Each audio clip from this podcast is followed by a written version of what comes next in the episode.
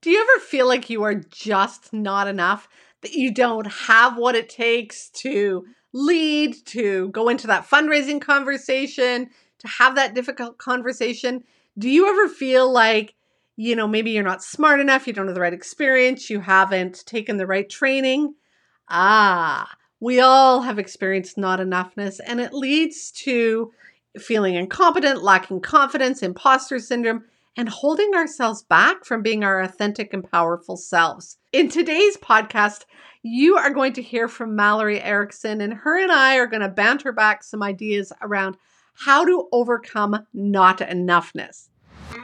Welcome to the Surviving to Thriving podcast that helps women leaders in nonprofits get out of survival mode and thrive in both leadership and life. I'm your host, leadership development coach Kathy Archer, and I help women leaders enjoy impactful leadership. Mallory Erickson is the fundraising coach for passionate leaders making a big social impact. Through her groundbreaking Power Partner system, Mallory uses unique tools to help nonprofits fundraise more without hounding people for money. Doesn't that sound good? Aren't you tired of hounding people for money? In the past seven years, Mallory has raised or coached her clients to raise over $23 million with five to $500,000 gifts from more than 12,000 donors. Mallory's blend of executive coaching and fundraising consulting transforms her clients into powerful and authentic fundraisers. I could go on and on about Mallory and you will notice in this podcast episode that her and I could have went on and on. Before I drag this out any longer, let's just turn it over to Mallory and hear about how we can overcome not enoughness. So, Mallory, before we get in there, because I know we're so excited to talk about our topic, tell everybody a little bit about yourself, how you got to where you are. Start wherever you want. Thank you. Yeah, I'm so excited to be here with you too, Kathy, and talking about a topic that I know is so near and dear to both of our hearts. Um, so, I have been in the nonprofit sector for my entire career. I've been fundraising specifically for 13 of them. Um, and I've sort of done every job under the nonprofit umbrella. I sort of joke other than tech, you know, but I've been a program director, managing director, executive director. Um, and in all of those roles, had different fundraising expectations. But if you had asked me when I was an executive director what my least favorite part of my job was, I would have without a doubt said fundraising. um, and, uh, you know, that was really because I was sort of sent through all of the standard trainings that we all, we all know so yeah. well around fundraising, but none of them addressed this underlying discomfort that I felt about asking for money, which ties so, so directly into what we're talking about today, this idea of not enoughness. Yeah. Um, and when I and then I went through an executive coach training program, which was not it at the at the time related to fundraising, but became familiar with, discovered, and invented honestly a lot of tools that I started to apply to my own fundraising efforts. And everything changed. I mean, not only did I blow my previous fundraising out of the water, but I started to really enjoy fundraising because so so much shift my approach shifted my mindset shifted how i felt about it shifted. Um, and when i started to talk to other fundraisers particularly women fundraisers about what i was learning and and um, some of the tools i was using i just kept hearing from person after person oh my god i need that. Oh my god i need that. Um, and so I I launched my company really to support fundraisers to fundraise authentically, embodied. Um, and I have a program called the Power Partners Formula, which is all about teaching people how to fundraise in a way that not only raises more money, but doesn't involve hounding donors or all of those sort of uncomfortable car salesman strategies that we're taught in the old school fundraising way. Um, and I'm just so proud to watch my clients, you know, surpass their expectations, even even even during COVID, and just have fun doing it and feel really empowered and excited about the work that they're doing. So that's what brings me here today. Okay, so there's so many things I want to highlight there, but one of the big ones was that you started to enjoy fundraising. And you know, I talk about the things that I teach help women enjoy impactful leadership mm-hmm. and i want to make a difference and i know that the women in this this world want to make a difference they're not in these these jobs to get rich. they got in because they have some, you know, deep purpose or or you know, fulfillment role. And then all of a sudden it gets icky and it gets hard and they get overworked and overwhelmed and they lose that passion mm. and that's not fun anymore. And so if we can you know the work i do the work you do the work so many other people do shift that to make them enjoy what they're doing what a difference it makes. Mm-hmm. absolutely. Yeah i love that. Yeah. So we're going to talk today about overcoming not enoughness. So we both very personally know what this means but tell our listeners how we define over that not enoughness part. Mm-hmm.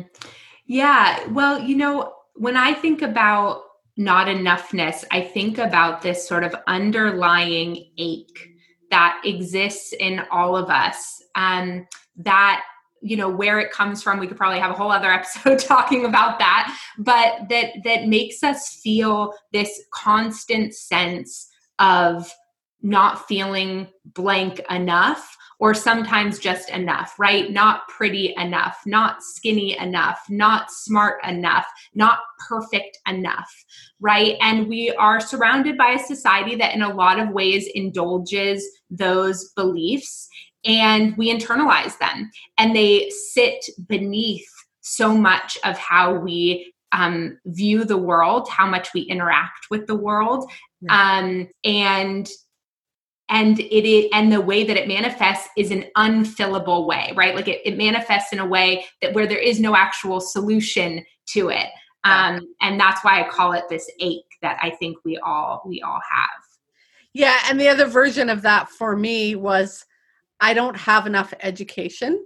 I'm mm. not old enough. I don't have enough experience. I don't fit in. I don't belong. I don't know enough about xyz you know, I mean, whatever you want to talk about. Everything from, I remember when I got hired uh, into the leadership position, and my boss said to me, you know, what do you know about budgets and accounting and spreadsheets and financial reports? And I'm like, I can balance my checkbook. you know, that's all I knew. And so that, I mean, the fact that I still remember that question obviously means that there was an undercurrent there where I didn't feel I had enough financial experience, knowledge, capacity, and that carried forward. Mm-hmm. Yeah, I can so relate to all of that. Okay. So Mallory and I played around before we are doing today's interview, and we came up with some stuff that Mallory's going to cover. So, Mallory, I'm just going to let you dive into sort of the next thing we want to talk about. That sounds great. So, um, you know, one of the things I'll, I'll sort of just start with like, what, how does not enoughness impact your success as a fundraiser? So, like, the first thing is just, you know, as Kathy was sort of mentioning, this idea of not enoughness not enoughness really filters into every aspect of our lives, right? It shows up in all the ways that we show up as leaders. It is triggered specifically by fundraising because fundraising is such a vulnerable thing right? Like money is always vulnerable but fundraising in its you know in what it is involves what we perceive as rejection. It involves you know this constant sort of cycle of of what feels like defeat and feels like failure um, because it's a numbers game, right? And you should be getting a lot of no's as a fundraiser. To me, I, I, think I said this to you when we first talked, like that's the best sign. Like I don't care how many yeses, I don't ask my clients how many yeses they got. I want to know how many no's they got. That tells me how they're pushing. That tells me that they're going outside their comfort zone. That to me is a sign of a, of a good fundraiser. But that means then that you're going to come face to face with yeah. these feelings of not enoughness. And even some of my clients who feel like they've worked through this mindset stuff before around not enoughness, then they start fundraising and they're like, gosh, it's all coming back. like, I don't know how to deal with it in this setting, right? Yeah. So, you know, it, it, and then because we feel it, it totally impacts how we show up as a fundraiser because then we sit down at these tables with donors and we have this perception of the situation that I'm in I'm in the position of scarcity the other person's in the position of power and then we start this cycle of kind of what feels like gross, uncomfortable, inauthentic fundraising, right? But it's all coming from that place of scarcity and not enoughness. And there actually is a completely different way to fundraise, you know, one that's empowered and embodied. And, um, but, but you have to deal with this, with this underlying theme that's coming up for you. Yeah, and one of the things that I often talk to my clients about is when you come into a conversation like that and you're lacking that confidence, your body posture shows it. And mm. not only is your body speaking to the other person in the room, it's sending signals to your own body that says, I'm scared, this isn't safe. And yeah you your brain goes into sort of stress mode mm-hmm. rather than you know like you were talking about empowered conversations. Well to have those kind of conversations you need to be relaxed you need to have your shoulders back you need to feel confident. And if your brain is just going oh my god this is not going to go well it ain't going to work so good mm-hmm. right the amount of times i hear my clients say what if they don't like me yeah. what if they're mad that i asked what if they don't think i waited till the right time what if they you know all this stuff and that's just all the ways that this that this manifests um, in fundraising as in so many other things that hold us back from doing the work that's going to move us forward the work that feels good and like you're saying like it's just the cycle of like body language and you know all these things that then keep us small and keep us disempowered so why do people feel this not enoughness so there are four, I mean, there I think there are four things that I like to focus on when it comes to this. So the four sort of categories that I focus on are the suppressing emotions, expectations, negative self-talk, and overdrive or burnout. Those are kind of the four categories that I work with my clients around. So let's start with suppressing emotions. Yeah. So, you know, one of the, I really think that suppressing emotions first of all it's one of the easiest ones to solve for right so we feel the reason why suppressing emotions leads to this sort of cycle of not enoughness is because when we're suppressing emotions it's because we've tied it to a belief and a thought that our emotions are not valid enough to talk about, right? We shouldn't feel that way. Um, and we should be able to, you know, blah blah blah. And i particularly hear this from fundraisers who've been fundraising for 10 years right? They're like i shouldn't be uncomfortable anymore. So like i'm never going to talk about it. Um, right? But i came to terms with it after 13 years of fundraising. So it's like i don't care how long you've been fundraising. Nobody's given you space to talk about this before. So here's the space. Um, so you know that the first thing is just t- starting to talk about it. Talking oh, about it. Yeah. Sorry i didn't mean to interrupt you. When you say talk about it talk about it to who so I think there are different layers of this. You know, in the best case scenario, I want you talking about this in your work place. I want you talking about it with your boss. I want you talking about it with your board and asking them what makes them uncomfortable about fundraising. I want this to be infused in everything that you do. Like when you're planning a peer to peer campaign, I want you talking about, okay, what feels uncomfortable about this? What's going to feel uncomfortable about this for our peer to peer fundraisers? How do we talk them through it? You know, I, I want it in every part of your organizational culture and language. And People are just cringing now. They're going, oh I know. God, know. But here's the thing it's only cringeworthy the first time. Your fear of having this conversation is so much worse than having this conversation because I will tell you, everyone, the moment you say it, is going to say, oh, me too. Yeah. Everyone, everyone.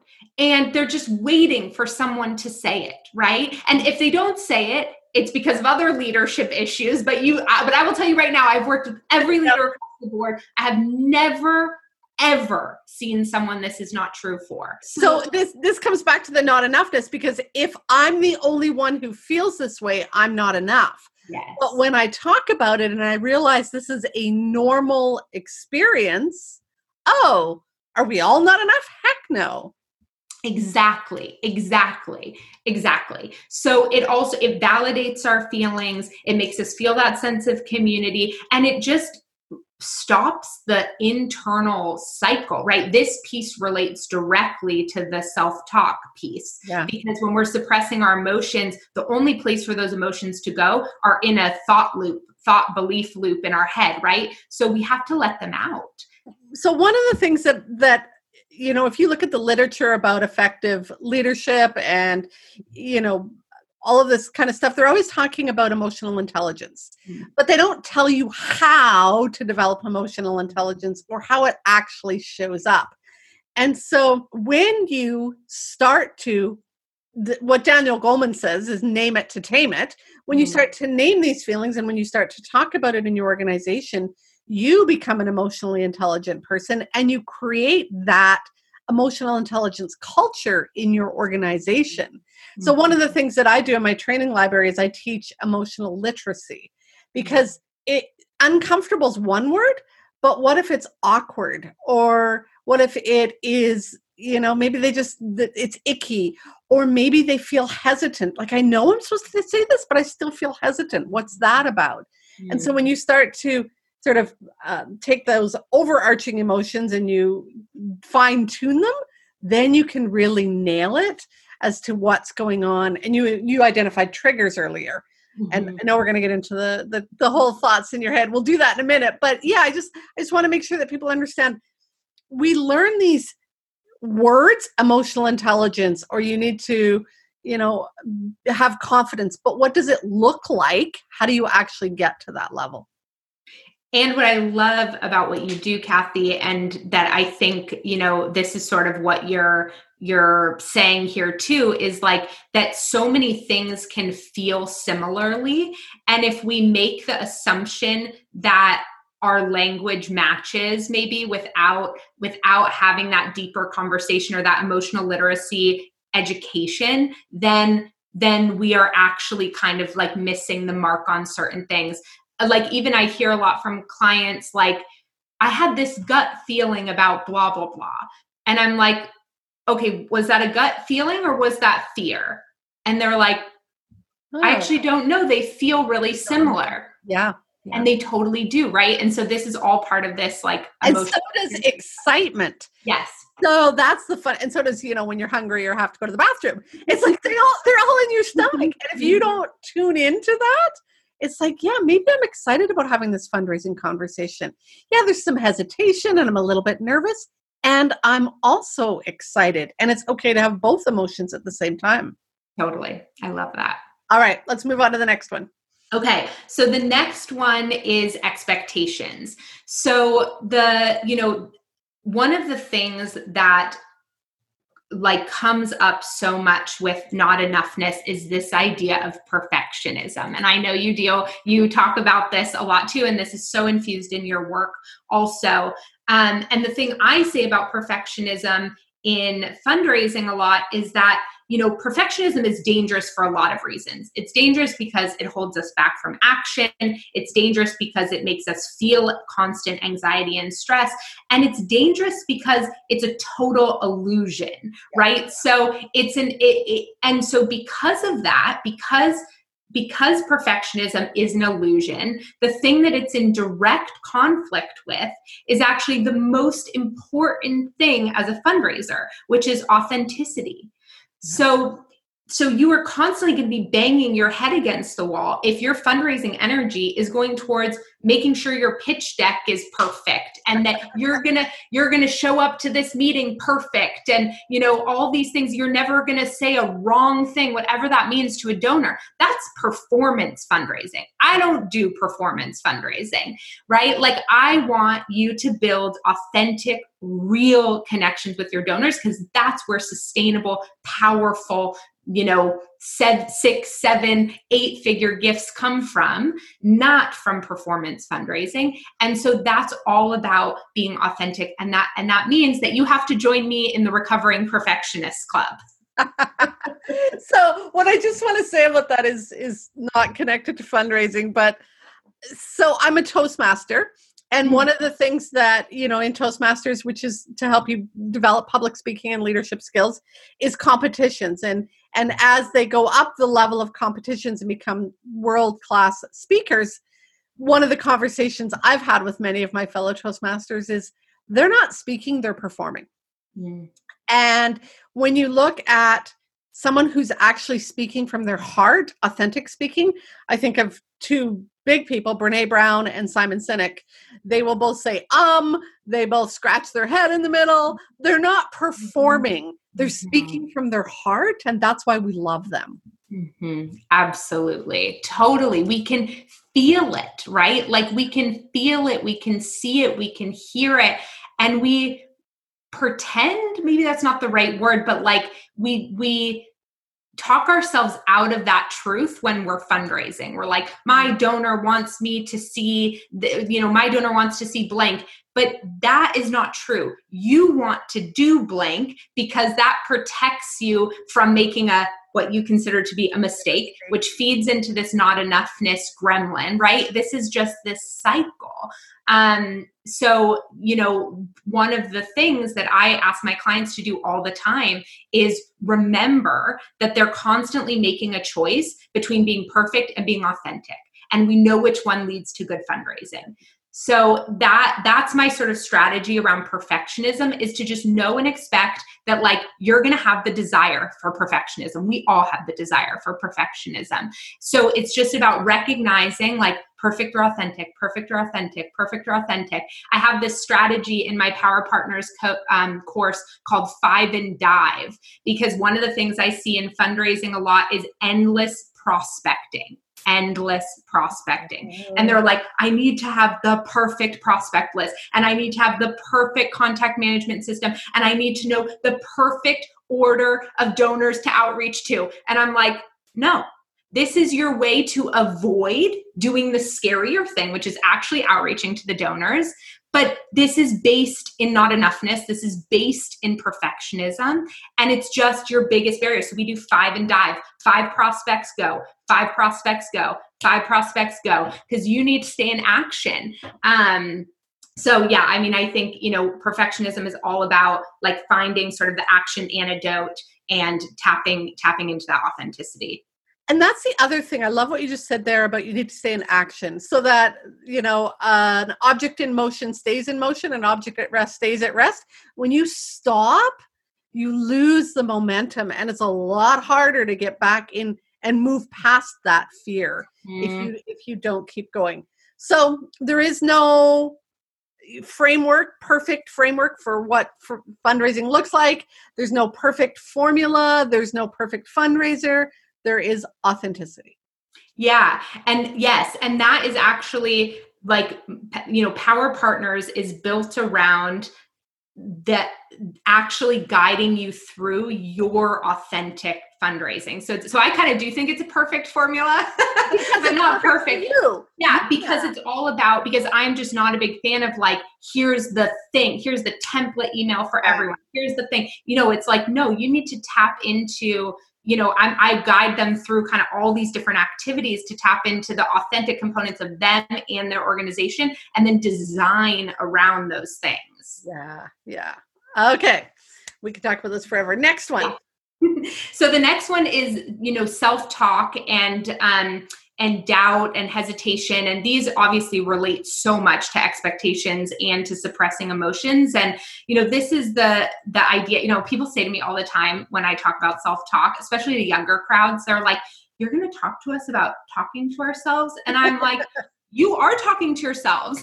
All the time. All the time whether you realize it or not. So realize it because you are actually, not very nice talk. No you are being so mean. You would never talk that way to a friend you would never talk that way to someone that you love right we are so hard on ourselves and so one thing is just to say and you you know negative self-talk is so normal right? So again, this is like one of the things, especially when you're pushing a boundary, like whether it's a leadership boundary or a fundraising boundary, like get ready, get ready for that voice to come. And so that's something I say to my clients all the time is like, that is a good sign. Like, tell me about your self critic voice.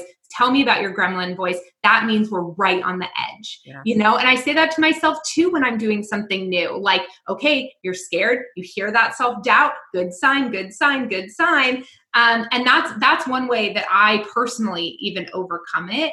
and you know another thing that i do around the self-talk piece is like when i find myself in some of those patterns or my clients in those patterns is to pull out and say okay let's imagine for a second that your best friend came to you with this or your colleague came to you with this what would you what would you do what would you tell them um, because we we do have a really hard time speaking more nicely to ourselves.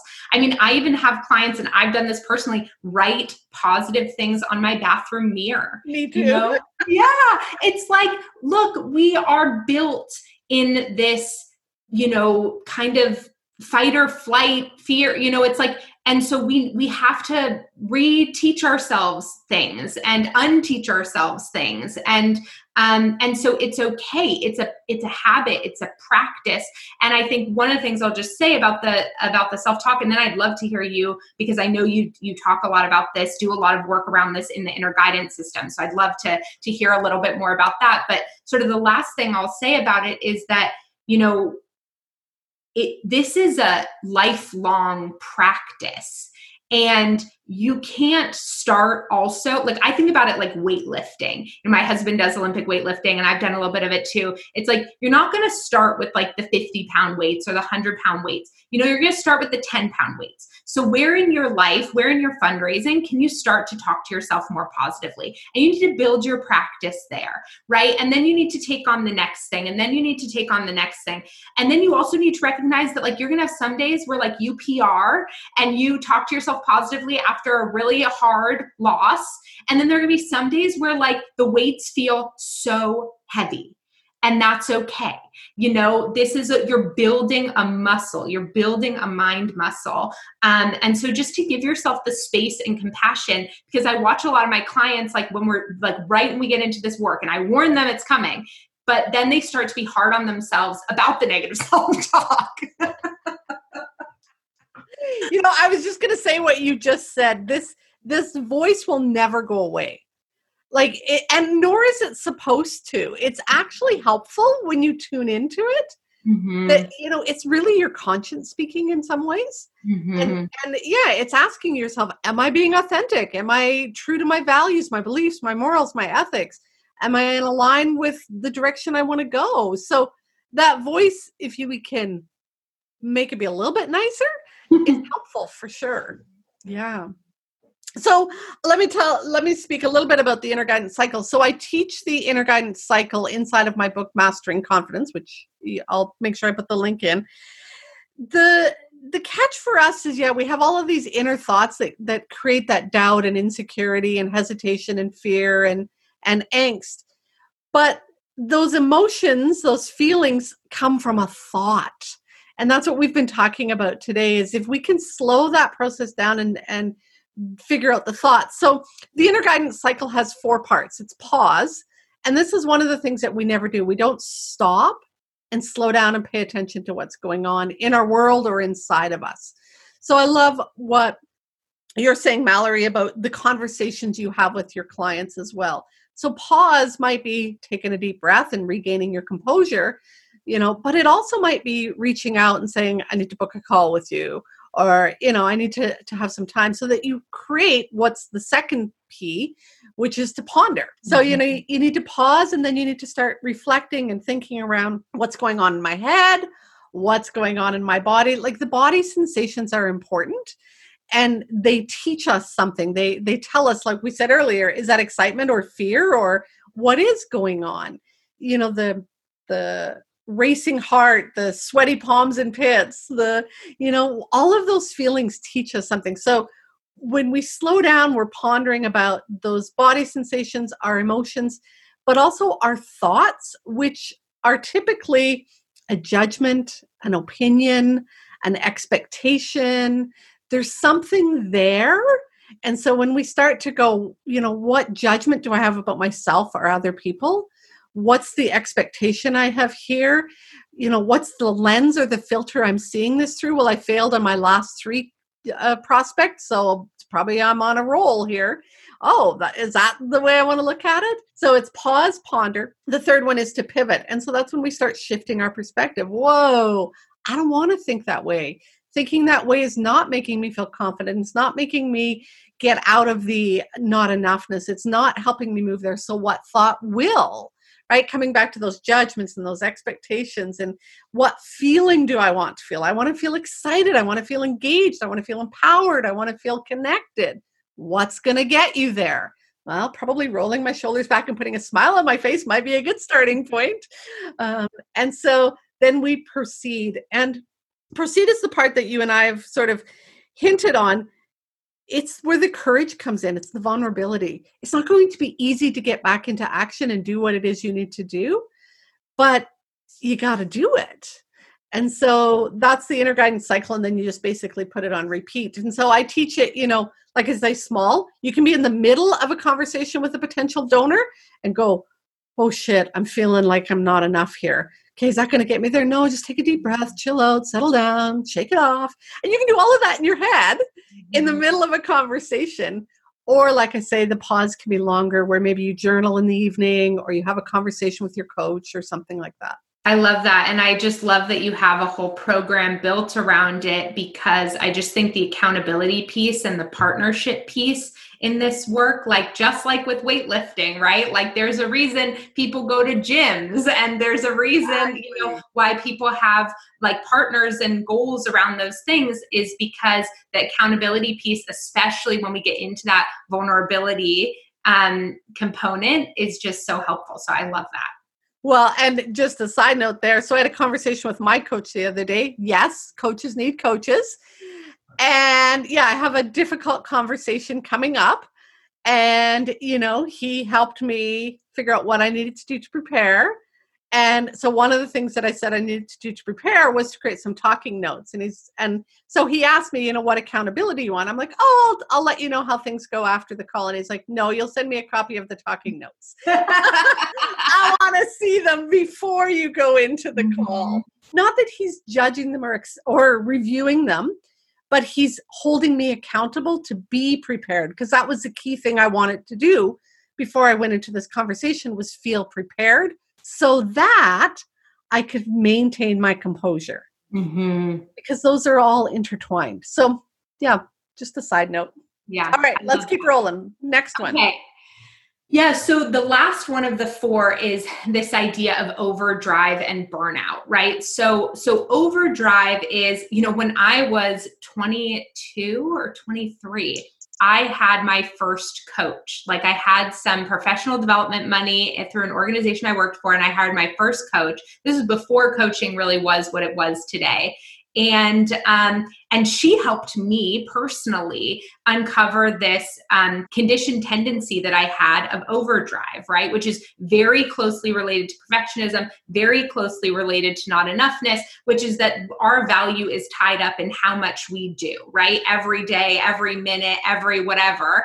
And so we constantly stay in these places of overdrive to satisfy momentarily those feelings of not enoughness, right? And we keep ourselves busy and distracted and like, I have to do this or else, right? I talk a lot um, with my clients about values and um, conscious based values versus fear based values, right? We think we have our primary values.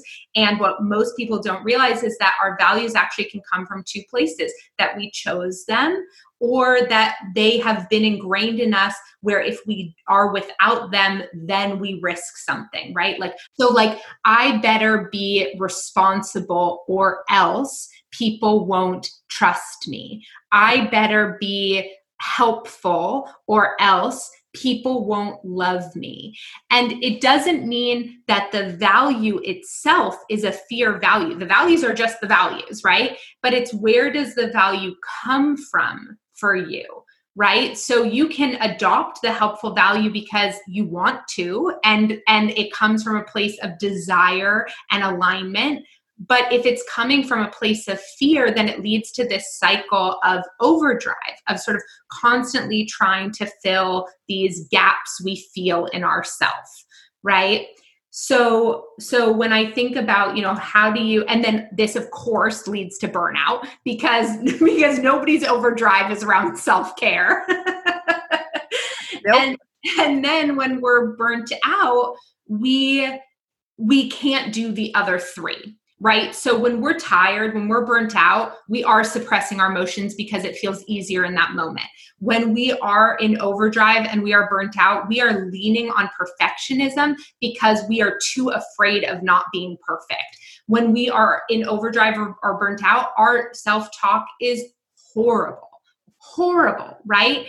And so it's interesting because I, you know, one of the other things I talk about a lot regarding burnout is that a lot of people go straight to time right? They're like oh i'm burnt out because i'm i'm working too many hours right? So if that's where you're going whoever's listening to this wait. Uh, no. That's not the answer yeah i'm not done with you. Um, so you know th- there are all these which you know so well and you and i have talked about this before all these misconceptions of what causes burnout right? And but what is really causing burnout is what you pointed out before which are the thoughts and beliefs that lead to our emotions right? Our our our stressed emotion our anxiety those are the things that are actually leading to us feeling really burnt out. And those things are not coming from time. Time is just time. You know i say to people all the time i've worked 50 hour weeks where i have felt golden. I've worked 80 hour weeks where I have felt amazing. And I have worked 20 hour weeks where I have felt so burnt out. And that's because of how I was feeling during those 20 hours. And those feelings were coming directly from thoughts I was having that were leading to those feelings. I, I hope people understand why you and I are like connected. Like, I mean, for those of you who follow you or me and know what we're talking about, they're like, oh my God, these two are speaking my language. the same. So when you were talking about values, I teach a course in my membership called Values Verification because this is so important. You have to understand your values. Your values is not a word.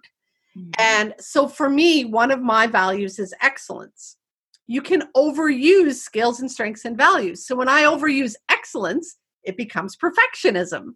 Mm-hmm. And when I do that, the other thing you said earlier, part of what we do, and this sort of comes back to the need to tune in and, and figure things out, is we keep busy to avoid what's really going on. And so at the time when I was in a leadership position, so, you know, I remember one particular morning working on a big proposal, struggling with time and I'm for those of you listening, that's air quote time. And so what did I do? I got up at four o'clock in the morning and you know did worked on this. What was also going on was my marriage was falling apart. I was having some parenting issues. My health was not very good. But I didn't want like I had blinders on. I'm too busy. I'm too busy. I got so much to do. There's so many demands on me at work and and I didn't want to see what was going on in the rest of my world because I couldn't cope with all of that. Mm-hmm. Because my belief was I need to be have a perfect marriage. So I certainly don't want to admit to anyone that things aren't so rosy. I was teaching parenting programs, so I better have perfect children. you know, so and and yeah, I crash and burn. Yeah. Like, it doesn't work. Yeah. And you just highlighted all the things suppressing emotions, expectations of yourself in your marriage and your parent, how, and as a parent, how you were talking to yourself, right? It's like this is just the formula. And we've all been there. I oh, mean, without a doubt. Yeah. So have all the listeners. Yeah, no, exactly. And we're and and we can still end up there in moments. Like I love your the for the cycle, right? The inner guidance cycle, right? Because that really does feel like the key to not kind of falling back in, you know, to these patterns that and these habits that are so ingrained in so many of us.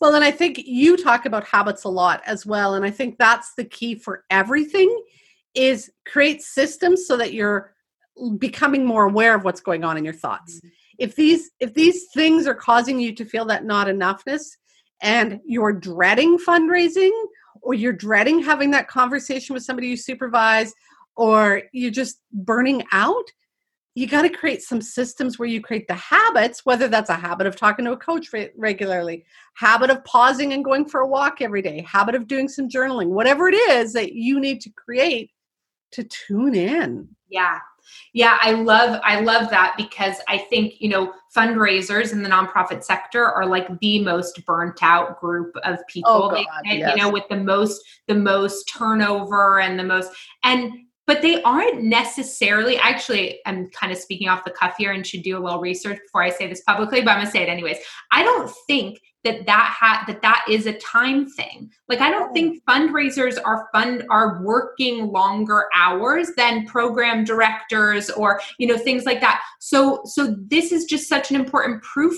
point in how burnout is not about time. It's about how you're feeling. And so if you're if like like with all these other things we're talking about with fundraising like if your thought cycle is around perfectionism if your expectations of yourself is are that you never make a mistake. If your self-talk is oh that person didn't respond to my email so i must have made a mistake like i'm exhausted just saying those things. yeah yeah. Exactly. All right so we could talk forever. Recap for everybody. Just pull it all together yeah. So, you know, we are talking about this idea of overcoming not enoughness. And so we started with identifying like four of the primary things that trigger this feeling of not enoughness suppressing emotions, expectations, negative self talk, and overdrive and burnout. And some of the key strategies that we identified on this call is like for suppressing emotions, it's find find your tribe to talk to maybe that's inside your organization maybe it's not maybe it's a coach maybe it's a membership program maybe it's your other fundraising friends but like find your people right who you can be talking about how you're feeling with them the other is expectations and focusing on authenticity, recognizing that authenticity and perfectionism are in direct conflict. You can be one of those two things. And if you want to be a good fundraiser, you need to be authentic. So I hope that answers your question. the third one is the self talk, right? The doubt, hesitation, recognizing that it's there, that you are talking to yourself, and then pulling yourself out of it and talking to your, like, whatever story you're dealing with, asking yourself, what would I say to a friend who brought this to me? Or something I do um, with clients is when they have a whole story about how something unfolded, is I'll have them write that the whole their whole initial story on one side of a mm-hmm. page, mm-hmm. and then on the other side, I have them write the exact opposite story, right? That's another way to sort of switch the narrative, switch the self talk for the moment. And then the other thing around self talk is just recognizing that it's a practice that you need to stay committed to and a muscle that you're building. And then the overdrive and burnout is one, recognizing that that is coming from one through three. and so the more attention you can pay to those things, the more it's going to help those feelings of burnout. And then to tap into what do you need to take care of yourself? You know i fundraising in particular is all about how i mean leadership in general right is all about how you're showing up. Like great leaders are not great leaders because of how many hours they work a week. It's how it's you know it's how they are interacting with the people around them. And um and you can only do that if you if your cup feels full. Yes. and so figuring out what you need to pour from a full cup is really critical. And, you know, if I was running an organization right now with a bunch of fundraisers, I don't care if they work 10 hours a week or 40 hours a week. If they're getting their work done and if they can do what they need in 10 hours a week and take care of themselves those other 30 hours so that they are on fire those 10 hours a week, you know, people always ask me, like, how much can be raised by this many hours a week? And it's like those things depend on two things your list, you know, your pipeline and the energy of your fundraiser, like the in inner energy, you know? So um yeah, so take care of yourselves, you guys. No one is going to set those boundaries for you. It has to come from you. Zest is one of the things that shows up on the virtues and action character strengths as as character strengths and it is one of the ones most highly correlated with happiness, success and achievement. Mm. It's also one of the ones most least endorsed. Wow. So That's, Zest is feeling energy and enthusiasm. Yeah, I love but, but, we don't endorse it. We don't promote it. I mean, you've never taken training that says, okay, before you can have the energy to do this, you got to create that for yourself. But I digress. I know Mallory's no, wants I love that.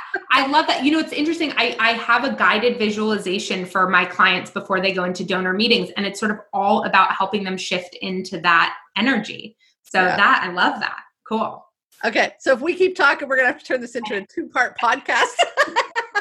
for those of you listening, uh, Mallory, tell them where they can find you and and what you've got coming up soon. Yes. So you can find me over at malloryerickson.com. Um, and you can find me on Instagram. Send me a DM on Instagram. If you're listening to this, I would love to meet you and get to know you. You can DM me Mallory underscore Erickson underscore coach. Um, and uh, and I'd love to connect with you.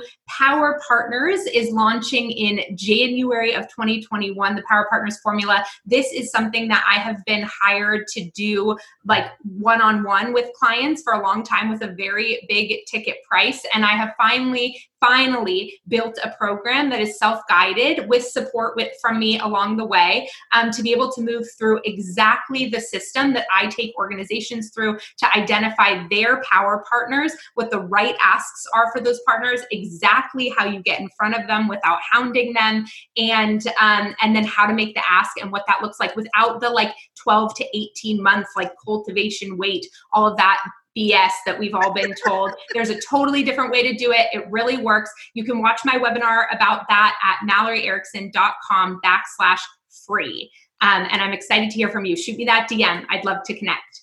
So I will put all of those links in the show notes so you don't miss them. Make sure, I mean, if you want Mallory whispering in your ear, sign up because you can hear the energy and enthusiasm that she brings and i think that's again one of the things that we talked about in the strategies is you need someone on your side. You need someone in your team.